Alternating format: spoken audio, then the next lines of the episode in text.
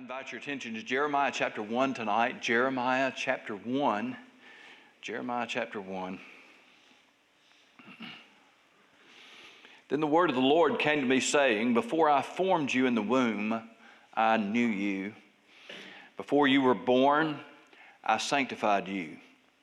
I ordained you a prophet to the nations. Then said I, Ah, Lord God, Behold, I cannot speak, for I am a youth.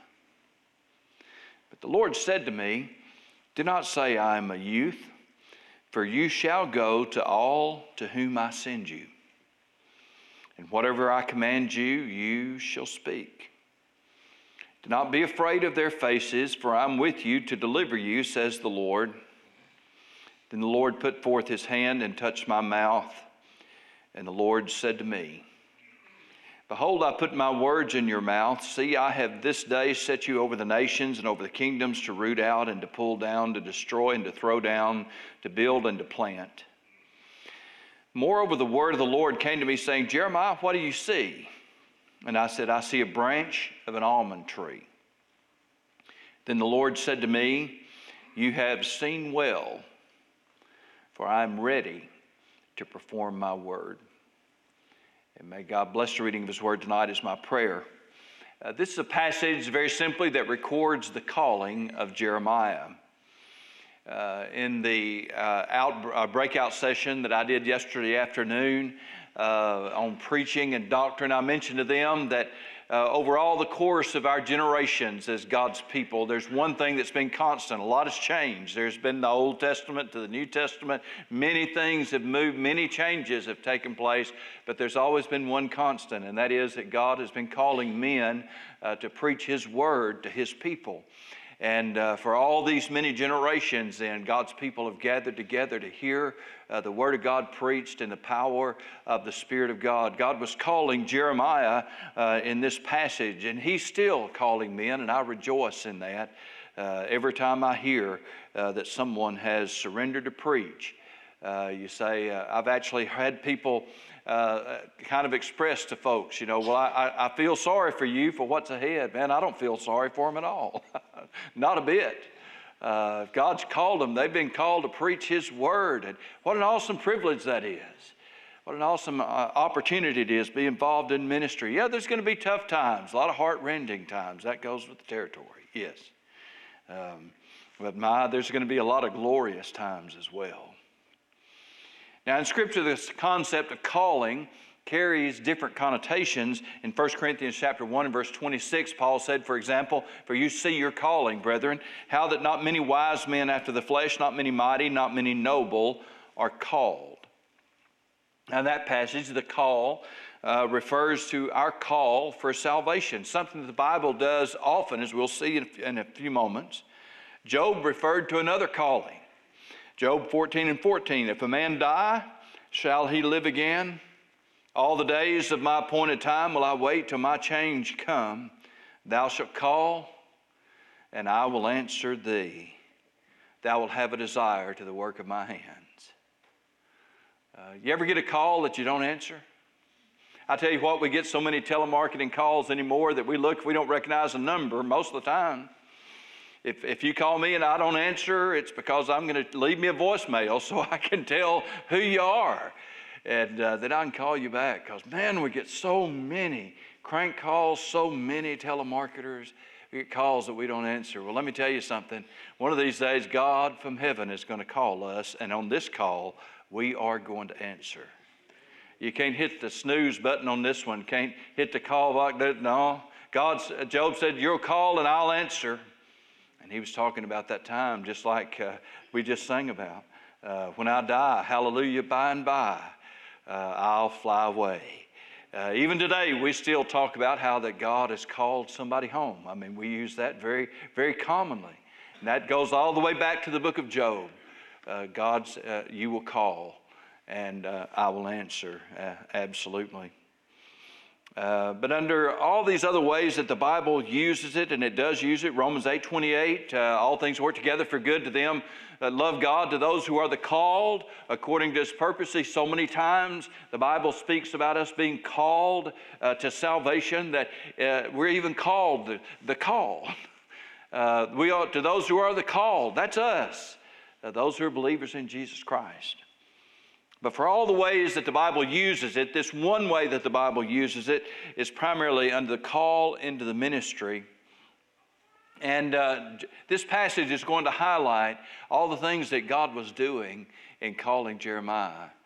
Uh, now, don't, don't worry, as we go along, we'll see a lot of things in this that apply to all of us. And as we get to the end, I think we're going to be able to see some great applications that apply to us. Uh, but uh, in order to do that, we just kind of have to see all the things that God says He is doing in this passage. And as He calls Jeremiah, you see these things begin to play out. Uh, the first thing we see in verse 5 Before I formed you in the womb, I knew you. Before you were born, I sanctified you. I ordained you a prophet to the nations. And so, right up front, God says, I formed you in the womb. Now, this is a strong passage for us tonight, considering a lot of the things and a lot of the discussions uh, that are going on in our country, and what once again uh, we've seen the Supreme Court do again, again, again, uh, just this last week. If we had high hopes for our conservative majority, I'm sure those hopes have been dimmed just a little bit. If you had those hopes, I didn't have much, to be honest with you, but. It's a sad thing when a nation loses its concept of the sanctity of life and has no compassion for an unborn baby. If I didn't have anything else in Jeremiah 1 and 5 to tell me that abortion was wrong, abortion on demand, I should say perhaps is wrong, it'd be Jeremiah 1 and 5. I formed you in the womb. It's not the only passage, though, that says such a thing. Job 31 15, did not he that made me in the womb make him? Isaiah 44 and 2, thus saith the Lord that made thee and formed thee from the womb. Isaiah 44 24, thus saith the Lord thy Redeemer, and he that formed thee from the womb. Obviously, God wants us to understand that He formed us in the womb. We might think, well, that's just natural biological process, but God didn't want us to think that way. He formed us in the womb. And then God says, I knew you. Interestingly, we would understand this maybe a tad better if God would have said, I, I knew you uh, in the womb. But what he actually says is, Before I formed you in the womb, I knew you. And that is that God knew Jeremiah even before he was in the womb. He said, Would you explain that to me? My goodness, folks, I can't understand all the things of God. God's knowledge is way, way, way above us. And we can't explain all the things that God knows. It is high for us. I, I love what the psalmist said in Psalm 139 and verse 1. Oh Lord, you have searched me and known me. You know my sitting down and my rising up. You understand my thought afar off. You comprehend my path, comprehend my path and my lying down, and are acquainted with all my ways. There's not a word on my tongue, but behold, O Lord, you know it altogether. You have hedged me behind and before and laid your hand upon me. Such knowledge is too wonderful for me. It is high. I can't reach it, I can't attain unto it. Just look at all the things that the psalmist said God knows. You have searched me and known me. You know when I sit down. Yeah, you know when I get up. You understand my thoughts. You ever wondered? Wonder no more, right here. It says in the Bible God understands my thoughts. We don't have to speak out loud for God to hear us. He understands our thoughts. You comprehend my path. That is, you know, God, what I'm trying to do and what I'm trying to accomplish. You also comprehend my rest. You know, when I've got so tired that I can't keep going and I have to rest for a while. God, do you know it when I've reached my limit, when I've hit the wall. God, you know it. You know it. You know all of my habits. You're acquainted with all my ways. Speaks of our habits, our habitual behavior. Anybody here like me as an early riser? Nod your head. You like to get up early? uh, when you get up, when your eyes first wake up, you know what you can say? Good morning, Lord. He's sitting there waiting on you. he knows what time you wake up. You go to bed early, he knows it. You stay up late, he knows it. What's your habit? Whatever they are, he knows them all. He knows them all. He knows the things that we habitually do, good or bad. He knows, he's acquainted with all of our ways. He knows us that well. he knows our vocabulary. I can't help but laugh every time I read that. Uh, I've known a lot of people who had very interesting vocabularies. Well, listen, uh, they're not ever going to say anything that surprises God. God knows them. God even speaks Cajun, amen? That's, uh, He knows it. I love this one. Psalmist says, You've hedged me in behind and before and have laid your hand on me. You know what that means? Uh, that means that God has put a hedge out there so we can't run ahead of Him. And He has hedged us in behind so that we can't lag behind. And the psalmist says, You keep me right at hand. Isn't that precious? Uh, that's that old shepherd talking. You've hedged me behind and before so that you can lay your hand on me. Isn't it great to live our life with the hand of Almighty God on us? I want God's hand of protection and God's hand of provision and God's hand of blessing on my life. And if I need it, yeah, I'll even want His hand of chastening on me. He can do that too. God had fixed it so he couldn't run ahead. Such knowledge, he said, is beyond our comprehension. The fact that the almighty, omnipotent God of the universe cares that much about you and me. Well, God says, I knew you before you were even in the womb, before you were born. God knew Jeremiah. It doesn't diminish one iota from the fact that God had formed him in the womb. Of course, he did. He said both. It only emphasizes the plans and purposes that God had in Jeremiah's life. Then God said, I sanctified you. Now, the word sanctified means that he was set apart uh, as uh, being uh, God's own possession or being dedicated or consecrated, sanctified unto the Lord. That was not something that was language that was used in the Old Testament exclusively of people. All of the instruments in the temple were sanctified unto God. Animals were sanctified unto God. God, in fact, said that the, all that openeth the womb in the children of Israel, he said, will be sanctified to me, whether man or beast. What God meant by that was that the firstborn child of everything, the firstborn offspring of everything cattle, sheep, donkeys, everything that they had, every domesticated animal, all of it was sanctified unto the Lord interesting passage I looked up this week when I was studying about that and reading it. He said, If you have a donkey that's born and it's the firstborn and you don't want to sanctify to me, kill it. It was interesting. Don't you steal it from me and keep it to yourself. If you're not going to give it to me, kill it. That was in the passage. What did that commemorate? It commemorated what happened in the land of Egypt when God delivered his children by killing the firstborn out of all the land of Egypt.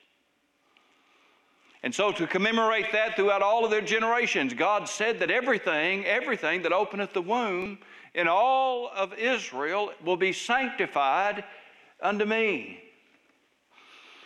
Uh, now, that didn't mean that all those animals were saved, and it didn't mean that Jeremiah was saved. A lot of Reformed theologians, Calvinist theologians, love this passage and they love to say, see, Jeremiah was saved before he was ever even born. Well, that's not what the passage said at all. It said God knew him before he was born. And I don't think that was true even of Jeremiah. I don't think any baby will ever be conceived that God's going to say, wow, what a surprise. Now, it will be a surprise to mama and daddy a time or two. But it's never going to be a surprise to God. Don't let ever anybody, anytime, ever tell you that you were an accident. You were not. God knew you before you were in the womb. And in Jeremiah's case, he could say, I sanctified you. That means he was set apart unto God's purpose. God said, Then I ordained you a prophet. Now, this is a different word than what we find in the New Testament when we find the word ordained there. Uh, this is a word that means in Hebrew simply a gift and it had a wide, wide range of, of applications. Uh, uh, Hebrew had a very small vocabulary, so this word had to do a lot of duty. But the fact is, it means gift. And we could actually read this as I, gifted you as a prophet. Now, the word, uh, in a sense, then, God had prepared Jeremiah even as he was forming him in the womb. He said, I was preparing you, gifting you to be a prophet. Now, the gifts that God call, gives people who are called into the ministry are designed and intended by God to be used in that service. Uh, some uh, ministers, some people that God calls, are given great administrative skills. Uh, some are given great personal skills. Man, they just mix with people and interact with people. Uh, some have incredible memories for names. Oh, I wish God had given me that gift. I mean, they meet you one time and they never forget your face and they never forget your name. Some people get that gift. I didn't. I wished I would have, but I didn't. Some people get great organizational skills. Some have great preaching skills. Some have great teaching skills. Some are very compassionate so that they can minister to people when they're hurting and when they're sick. Some are great leaders. It's rare for a God called man to have more than one area of giftedness. It's rare. It does happen. He may have one area that he's very strong in, and other areas that uh, he might uh, not be quite as strong. If he were to apply for employment and took one of those personality or proficiency tests that uh, the corporate world is so fond of today, they might find several uh, dominant areas uh, where he can go and others that might be somewhat regressive. Uh, but it's very rare for a person to have a large combination of these skills. I once heard a man described by one of his members, one of the largest churches in the United States at the time. He said that, that, that his pastor's leadership and organizational skills were on par with anyone in the corporate world, and he was the person who was in a place to know, on anyone in the corporate world, and some that were the head of large corporations. He said his organizational administrative skills would enable him uh, to be the CEO of some of the largest corporations in the country, and he was a pastor. Uh, but his preaching skills were not nearly that strong. I'd heard him preach. The church had compensated for that, of course, a very large church, and they had actually hired another man with great preaching skills who came in and did most of the preaching, and they considered themselves to be uh, co pastors, and they built what was at that time the largest Baptist church in the United States. When they introduced one another, they said, This is my pastor. Another one said, This is my pastor. You said, Which one of them was pastor? Well, they were both pastors, but they had very differing roles based on their gifts. God says to Jeremiah, Jeremiah, I knew you before you were born. I formed you in the womb, and I have called you, I've sanctified you, I've set you apart as belonging unto me. And I, when I was forming you, I gifted you for the work, that prophetic ministry that God was going to use him to do. Interestingly, Jeremiah responded, God, I'm too young. I'm too young to speak for you. And uh, then what did God say? Verse 6 Well, but don't say, don't say I'm a youth. don't say that. Why not? Because he said, For you shall go to all to whom I send you, and whatever I command you, you shall speak. God said, I know what I'm doing. If I've called you, then I'm going to use you. And don't say to me that you're too young to do this. If you were too young, that's the implication God's given him. I wouldn't have called you yet. Just think about all the things that God said. I knew you. I have formed you. I have sanctified you. I have gifted you for the work that I'm going to use you to do. Don't say you're too young. And after he got that out of his system, then he went back to a couple of other things that God said, I'm going to do. I will send you. Don't say you're too young to go. I will send you, and you're old enough to do what I'm sending you to do. And there, if God was sending him, then there were people out there that God intended to use Jeremiah, though he was young, to speak to. And that's something that can reach out to uh, those of you at our service tonight, maybe who are young still. And you may think you're too young to speak for God. Uh, back when I was going to school, we had assigned seating in almost every class, and that is the teachers assigned us alphabetically to start out the class. And uh, if we had a problem where we were, then they might move us around. You could go from A to Z and somewhere in between real quick, because uh, they'd finally move you around to somebody that you wouldn't talk to and disrupt the class all the time. That's what happened to me. Uh, and I don't know if they still do that or not. Uh, I mean, so much has changed in the educational system when I, since I went to school. But uh, I don't know what it is these days. It might be completely random seating, first come, first serve. I don't know how it goes on in classrooms today. But you may think, you know, I just got assigned this seat. My teacher get me. I'm, I'm in the A, so I'm in the A section. Uh, maybe I'm here. Uh, uh, I just picked this one. I, I, sat down here because there's a pretty girl or, or, or a good looking guy, and I, I want to sit by them, or one of my friends was here. Maybe completely random. Students, I want you to think of something else. Uh, that might not have been a random selection at all. God may have sent you to somebody that He's wanting to get His word to. Don't think you're too young to be used of God to speak His word to somebody. He may have you sitting in that uh, desk, that office that you're in at work, right across the desk from somebody else. He may have you there for a reason. Never know.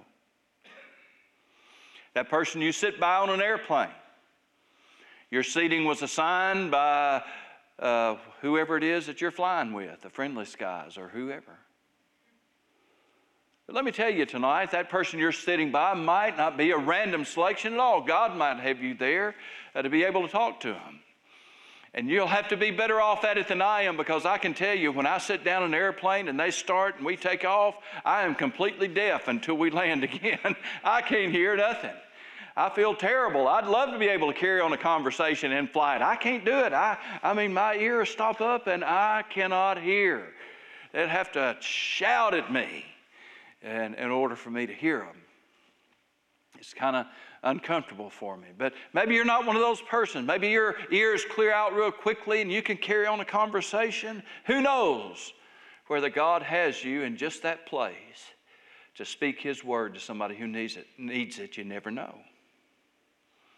No matter how old you are, how young, God can use you to speak His word to other people if you're saved. Then uh, there's more good news. God said, I'll tell you what to say. You say, Well, I don't know what to say. Good. Good. You've been studying the Bible all your life. You've hidden God's Word in your heart that you might not sin against God. And there are times when the Holy Spirit is going to take what you've got hidden in your heart and bring it to your mind at just the right time to say it to somebody. You don't go away thinking then, man, I'm so smart. No, you go away thinking, Holy Spirit, you're so good. Because I would have never thought of that passage unless you brought it to me. God says, I'll tell you what to say. He does. He said, I'll be with you to deliver you. Don't be afraid of their faces. Um, God told Ezekiel almost exactly the same thing when he called him. I'll be with you. You're not on your own. I'll be with you. I'll put my words in your mouth. He goes on to say that I'm going to use you to pull down and destroy kingdoms to build them up. And God is describing the incredible power of His Word. Let's understand tonight that ultimately it is not the political process that determines whether a nation rises or falls. It is not their economic vitality or prosperity. It's not the GNP that is going to de- define and determine whether a nation rises or falls. Ultimately, if God says a nation rises, it rises. If God says a nation falls, it falls. That situation was going to play out in the days of Jeremiah because the kingdom of Babylon was going to rise, and God says it. In fact, he struck down Nebuchadnezzar when he tried to take all the credit for what God had done. When Nebuchadnezzar said, Is not this mighty Babylon that I have built? God put him out in the field grazing like a cow for a few years because he took credit for what God had done. Babylon didn't rise on its own, Nebuchadnezzar didn't build it, God did. He rose up mighty Babylon to use as an instrument of judgment against his people. He said to Babylon, Rise, and it rose. He said to Jerusalem to fall, and it fell. Think about that. Babylon was a godless heathen nation, Jerusalem was his own people. Think about it. Ultimately, it is the Word of God that determines then whether a nation rises or falls. Then God asked Jeremiah a question, verse 11. Moreover, the word of the Lord came to me, saying, Jeremiah, what do you see? And he said, I see a branch of an almond tree.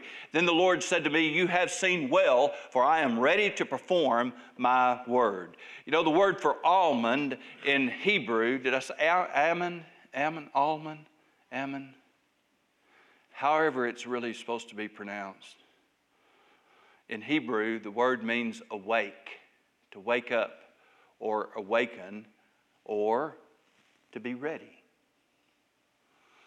The reason for that, uh, most uh, uh scholars uh, uh, reckon, is because the almond tree is one of the first ones to bud out in spring. Around here, we're seeing that play out because around here it's the wild plum trees that are first on the scene. When you see those white uh, uh, wild plum trees uh, blooming out there, beautiful blooms, uh, beautiful trees, um, it's telling us something. Uh, that the world is about to wake up, the plant kingdom is coming alive, it's about to awaken. Spring is here. So, the almond tree was that way. It meant ready, it, mean, it meant to awaken. And God uses the exact same uh, expression then when He says, I am ready, I am awake, I've been awakened, I am awake to perform my word. I will perform my word. Um, he would go on then in verse 13. The word of the Lord came to me the second time, saying, What do you see? And he said, I see a boiling, plot, a boiling pot, and it is facing away from the north. Uh, then the Lord, that is, it's tilting from the north to the south, it's facing away. And the Lord said to me, Out of the north, calamity shall break forth on all the inhabitants of the land. So he saw a boiling pot that was boiling over, and it was tilted from the north to the south. And God was using that to show him how that his judgment was coming from the north, primarily from Babylon, uh, that he was bringing his judgment down, and it was about to happen. This pot was boiling, it was boiling over from the north. A pot and a blooming branch. Think about uh, when God called Ezekiel, and that was uh, Jeremiah's uh, compatriot. Uh, they were close in in age, time. When God called Ezekiel, remember chapter 1 uh, showed all of those visions of the glory of God, the faces, the wings, and all that thing coming down as God's throne came down from heaven to the river Chebar. Uh, there in Babylon, and there was a cherubim that he saw, and all that terrifying thing. Chapter one, oh man, Ezekiel got a great vision of the glory of God.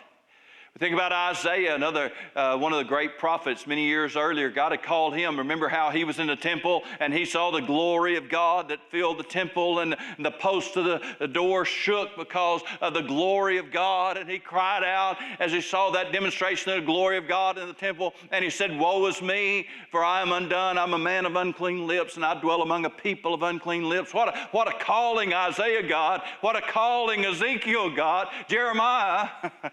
Jeremiah saw an almond branch in a pot. Is this all I get? You know, Jeremiah didn't say that, of course. I mean, he was hearing from the Lord.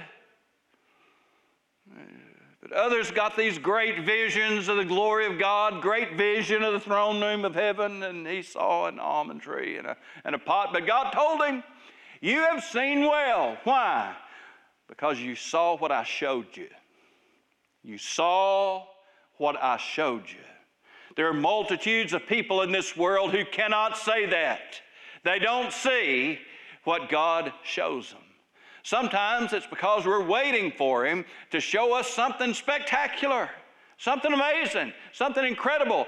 We have a hard time thinking that God can really work in just the mundane, average, ordinary things like a branch of an almond tree or a boiling pot. God does show people His glory from time to time, and He does show glorious things. We get to see the things that God is doing sometimes, but sometimes we don't. What is important is that we see what God shows us. And when he saw what God showed him, you've said, You've seen well, that's a good thing. Now let's draw out of this some applications for us. First of all, I think we can look in this passage and we can say that God does indeed have a purpose for every one of us. God uses us, God works in us. He knew us. We are, our, our birth, our conception was not, a, uh, was not a surprise to Him. He has gifted us, He has worked in our life to prepare us, and He uses us in places uh, where He sends us. God may send you some places, brothers and sisters in Christ, that I could never go. God can use you to speak His word to people that would never listen to somebody like me, but they'll listen to you. You think about that. You may say, Well, I don't know what to say. It's okay. God says, I'll put my words in your mouth then we can learn from this hopefully tonight and maybe help ourselves all to remember that God may show us something spectacular, but He may show us something mundane. We may see something incredible, or we may see something everyday, but everyday kind of thing. But listen, let's learn to see the work of God even in the everyday things of life. Say, what'd you do this week? Well, I just got up and went to work every day, and I got up, I prayed, I did my Bible study, and I went through my prayer list, and I went to work. I tried to do a good job. I, I, I, didn't see anything. I, I, don't know that anybody got saved. I, I, I don't know that um, I, I, I just don't know that I accomplished anything. I beg to differ. You see, Jesus said, My Father has been working right up until now, and I work. You see, what he was saying was that the Father is always at work. And this passage, God said, I have awakened. And what am I awake to? He said, I am awaking to accomplish my word, to see that my word does what I intend for it to do. The God of Israel neither slumbers nor sleeps. He doesn't doze off. He doesn't take a nap. He is awake. He is alert. He is on task to use His word and to see to it that it accomplishes His task in your life and in mine. Don't say that God's not working. God is always working. We may not see it, we may not know it. We don't have to see it, we don't have to know it. I preached that this morning, I'm not going to preach it again. When God shows us something, and He does, you come to church, you sit there and listen to a message. Maybe God uses something, shows something, you write it down. It may have some similarity to something that I said, and it may not. You can't imagine how many times over the course of the last 40 years of pastoral ministry that people have come up to me and said, Brother Hamlin, I remember when you preached this, And I will tell you right now, I never preached what they said I preached. Those words did not come from my mouth. You say, how do you handle that? Well, for the most part, unless it's something ungodly or unscriptural, for the most part, I just let it go. Because I know the Holy Spirit can take what I say and even more importantly, take His word and apply it, apply it how He intends it to be applied. What you get then, you get that message from God, you get that blessing from God, something that touches your heart, something that blesses you, and it's big enough to you that you write it down. But I want you to know tonight that God might not have given that to you just to bless your heart. He may have given you that so you could share it with somebody else. And in the coming week, He may very well have somebody in your path that needs to hear what you wrote down on Sunday. It happens. Don't be afraid to do it. If God has shown you something, then don't be afraid to speak it when you get that opportunity. Sometimes we might be inclined to think, maybe look at our church even and say, well, you know, the Lord just don't seem to be working right now. No, no. We may not be seeing it, but God is always at work. I have to tell you, I want heaven to come down like the river, like it, it did for Ezekiel uh, by the river Chebar. I want heaven to come down every time we meet together. Uh, I'm afraid those cherubims would scare us all, and we'd be out in the parking lot just about like that if we could move. But uh, uh, it'd still be great. We want heaven to come down every time we meet together.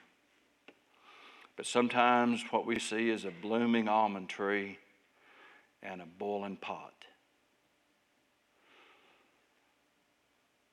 So we summarize this by saying we need to see what God shows us we need to go where He sends us and say what He gives us. And that's what we can learn from the call of Jeremiah. We need to see what God shows us, go where He sends us, and say what He gives us to say. And if we'll do that, there is no telling what God might do in Cabot, Arkansas by the ministry of Faith Baptist Church. See what He shows us, go where He sends us, speak what He tells us. Maybe tonight you've come to be aware of the fact that you don't have Jesus as your Savior. Jesus Christ left the glory of heaven. He died on the cross for our sins and was buried, rose again the third day. Oh, have you received him tonight as your Savior? Have you followed him in baptism? Maybe he's leading you to join our church family. This may be your time to make that decision. Maybe like Jeremiah, you know God's calling you to preach. I can identify with what happened to Jeremiah when he said, I'm, I'm just a youth, I'm too young. Uh, I, I surrendered to preach, I've told you before, when I was 14 years old, but I vividly remember when God was calling me to preach when I was 12. I remember going out the front door of our old home church down, down South Arkansas. Listen, nobody went out the front door. You had to bang the thing to get it to open because it stuck. And, and I'm sure everybody in the church heard me when I went, but that was the closest door I had to get out. I was under convictions bad. I was miserable for two years. And even after all that, still a few years later, I did my best to try to quit, but God wouldn't let me. It's miserable. There's nothing more miserable than fighting when God is calling you to do something. God's calling you to preach. Maybe it's your time. You say, Well, I, I don't believe God is calling me. It's all right. See what He shows you, go where He sends you, and speak what He gives you.